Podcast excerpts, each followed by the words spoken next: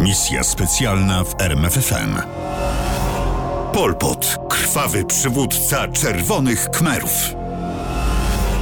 Po pierwsze, będziesz kochał robotników i chłopów. Po drugie, będziesz służył ludowi całym swoim sercem i umysłem. Po trzecie, będziesz szanował lud. Nie przywłaszczysz sobie nawet jednego ziarna pieprzu i nie powiesz nawet jednego złego słowa przeciwko nam. Po czwarte, po piąte i tak dalej, aż do ostatniego, dwunastego punktu.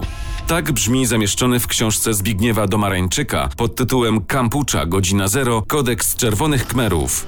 7 milionów mieszkańców Kambodży musiało się stosować do tych wytycznych. Kto odmówił, ginął. Była wiosna 75 roku, kiedy czerwoni kmerzy zdobyli władzę nad Kambodżą. Przewodził im niejaki Pol Pot, dawniej znany pod nazwiskiem Salot Sar.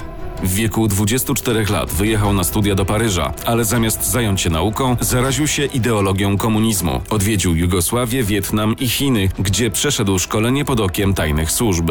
Wreszcie wrócił do Kambodży i zaangażował się w komunistyczną partyzantkę. Wstąpił do Khmerskiej Partii Ludowo-Rewolucyjnej. W 1963 roku został jej przewodniczącym, a trzy lata później potajemnie zmienił jej nazwę na Komunistyczna Partia Kampuczy.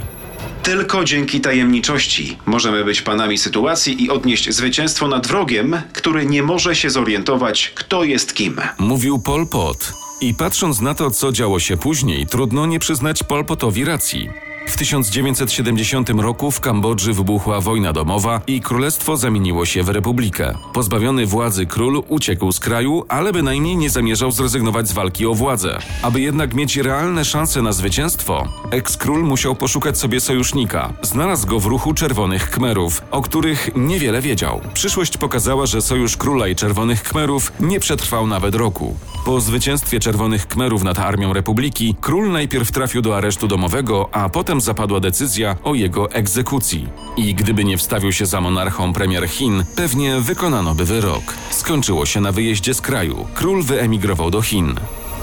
Jak się okazało, nie tylko król nie wiedział, z kim ma do czynienia. Również społeczeństwo Kambodży patrzyło na czerwonych kmerów jak na wybawców. Kambodżański mnich Leng Bit wspominał. Oni potrafili ludzi uszanować. Nie ukradli nawet jednej papryczki. Jak był czas zbiorów, to przychodzili pomagać. Mówili, że w przyszłości nie będzie ucisku, nie będzie ani bogatych, ani biednych. I ludzie im wierzyli. Wojna domowa skończyła się 17 kwietnia 75 roku, kiedy czerwoni kmerze zdobyli stolicę Phnom Penh. Do miasta weszło wojsko, czyli jak pisze historyk David Chandler. Ciemnoskórzy, milczący, ciężko uzbrojeni żołnierze. Wielu z nich miało zaledwie 12 lub 13 lat. To był dziwny widok. W szeregach tych żołnierzy był pewien młody człowiek, który wiele lat później przeszedł do historii jako Hun Sen. Hun Sen parokrotnie zmieniał nazwisko. Twierdził, że stare przynosiło mu pecha, ale chyba przyczyna tych zmian była inna. Zapewne chciał odciąć się od przeszłości, co zresztą w czasach krwawych rządów Pol Pota nie było niczym niezwykłym.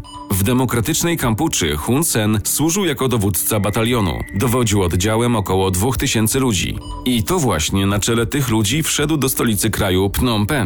Tymczasem w ciągu kolejnych dwóch dni stolica opustoszała. Pol Pot nakazał przesiedlenie dwóch milionów ludzi. Na prowincję wyruszyły kolumny ludzi w długim marszu śmierci.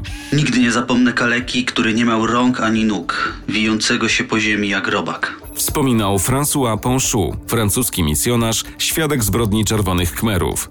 Sofal R., kambodżańsko-amerykański politolog, pisał w swojej książce, że w stolicy zostało zaledwie 23 tysiące mieszkańców. Po stolicy przyszła kolej na inne miasta. Żołnierzy uczono wierzyć, że mieszkańcy miast to kapitaliści, którzy nie chcieli przyłączyć się do rewolucji. Poinstruowano ich, aby okazywali nienawiść klasową wobec tych wrogów. Ta nienawiść oznaczała przemoc, terror i zabójstwa. Czy Hun Sen w nich uczestniczył? 16 kwietnia zostałem ranny.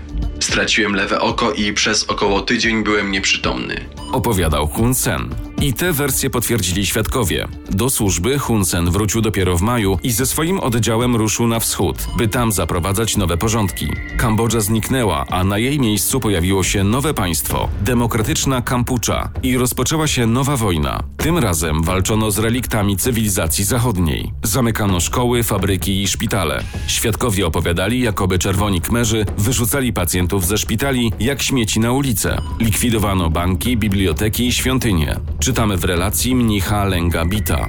Używanie pieniędzy i religia zostały zabronione. Można było czytać tylko jedną rządową gazetę. Edukacja zamarła. Ograniczano się tylko do podstawowej nauki czytania i pisania, a żeby zatrzymać w zarodku protesty świetlejszej grupy obywateli, wprowadzono bezwzględny terror. Oficerowie pokonanych wojsk Lonnola zostali ponoć wymordowani wraz z rodzinami. Później kolej przeszła na zwykłych żołnierzy, cywilnych funkcjonariuszy dawnej administracji i wszystkich młodych ludzi z jakimkolwiek wykształceniem. Pisał włoski korespondent Tiziano Terzani. Skazywano na śmierć duchownych, urzędników i studentów. Dodaje Leng Bit. Wymordowano inteligencję. Z tym, że dowodem nie był w tym przypadku dyplom uczelni, lecz okulary, zadbane dłonie bądź znajomość języków obcych. Long Ung, autorka książki Najpierw zabili mojego ojca, była pięcioletnim dzieckiem, kiedy wraz z rodzicami została zmuszona do ucieczki z Phnom Penh. Wysłano ją do obozu pracy dla sierot, ponieważ ojca i matkę uznano za wrogów ludu i zabito.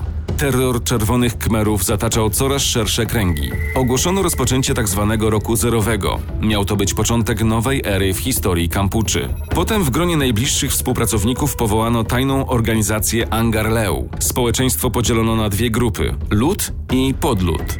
Do tej pierwszej kategorii zaliczali się chłopi, do drugiej inteligencja. Oficerów wojskowych oraz osoby zajmujące elitarne stanowiska zawodowe kierowano najczęściej na tzw. reedukację.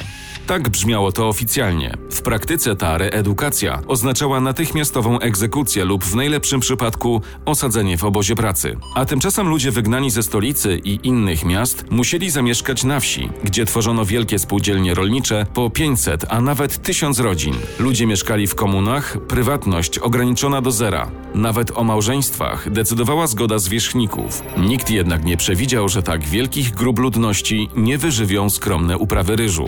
Na wsiach zapanował głód, dlatego ludzie zaczęli polować. Lecz i w te tradycyjne kambodżańskie zajęcie ingerowali czerwoni kmerzy. Zakazano polowań. Również zbieranie dzikich owoców i jagód było postrzegane jako prywatne przedsięwzięcie i karano je śmiercią.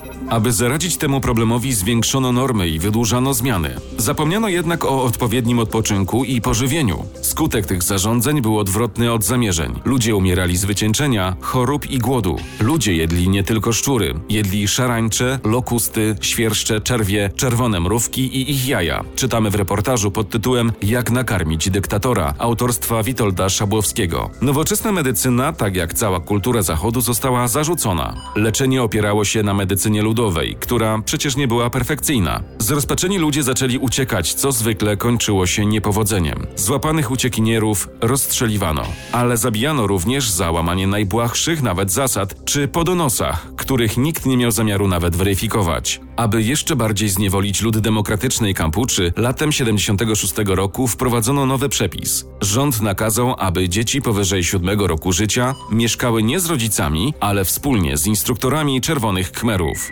Cel tego nowego obowiązku był jasny. Liczono na darmową siłę roboczą.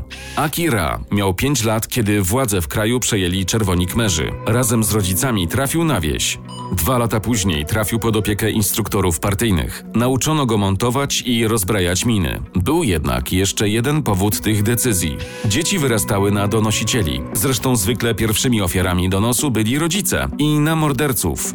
Jako strażnicy więzienni 10 czy 12-letnie dzieci nie uciekały od przemocy. Przeciwnie, w ich przypadku przemoc to była norma. Do najsławniejszych więzień ze 196 utworzonych przez Czerwonych Kmerów należy więzienie S-21, Tuol Sleng, które mieściło się w starej szkole, choć może lepiej powiedzieć o nim obóz śmierci. Trzymanie cię to żaden zysk, zniszczenie cię to żadna strata. Mawiano tam do skazanych. Tylko przez pierwszy rok zwłoki grzebano w pobliżu więzienia. Kiedy pod koniec 1976 roku zabrakło miejsca na pochówki, więźniów z rodzinami zabierano do ośrodka zagłady Błękczong Ek. Tam grupy fanatycznych nastolatków żelaznymi prętami, kilofami lub maczetami tłukły więźniów na śmierć. Cóż, amunicji było niewiele, a jej koszt wysoki, więc Pol Pot kazał ją oszczędzać. Kiedy i w Błąkczęg zabrakło miejsca, ofiary chowano na polach. Mieli służyć za nawóz. Tak w całej Kambodży powstały pola śmierci. W więzieniu S-21 osadzono około 20 tysięcy ludzi. Przeżyło siedmiu dorosłych i pięcioro dzieci. Opowieści uchodźców przedstawiają czerwonych kmerów jako bandę morderców złaknionych krwi, ich reżim zaś jako najbardziej nieludzki w dziejach Kambodży.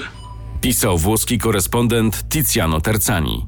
W tych relacjach przytaczanych przez przeciwników reżimu Pol Pota pojawia się też znane nam nazwisko Hun Sena.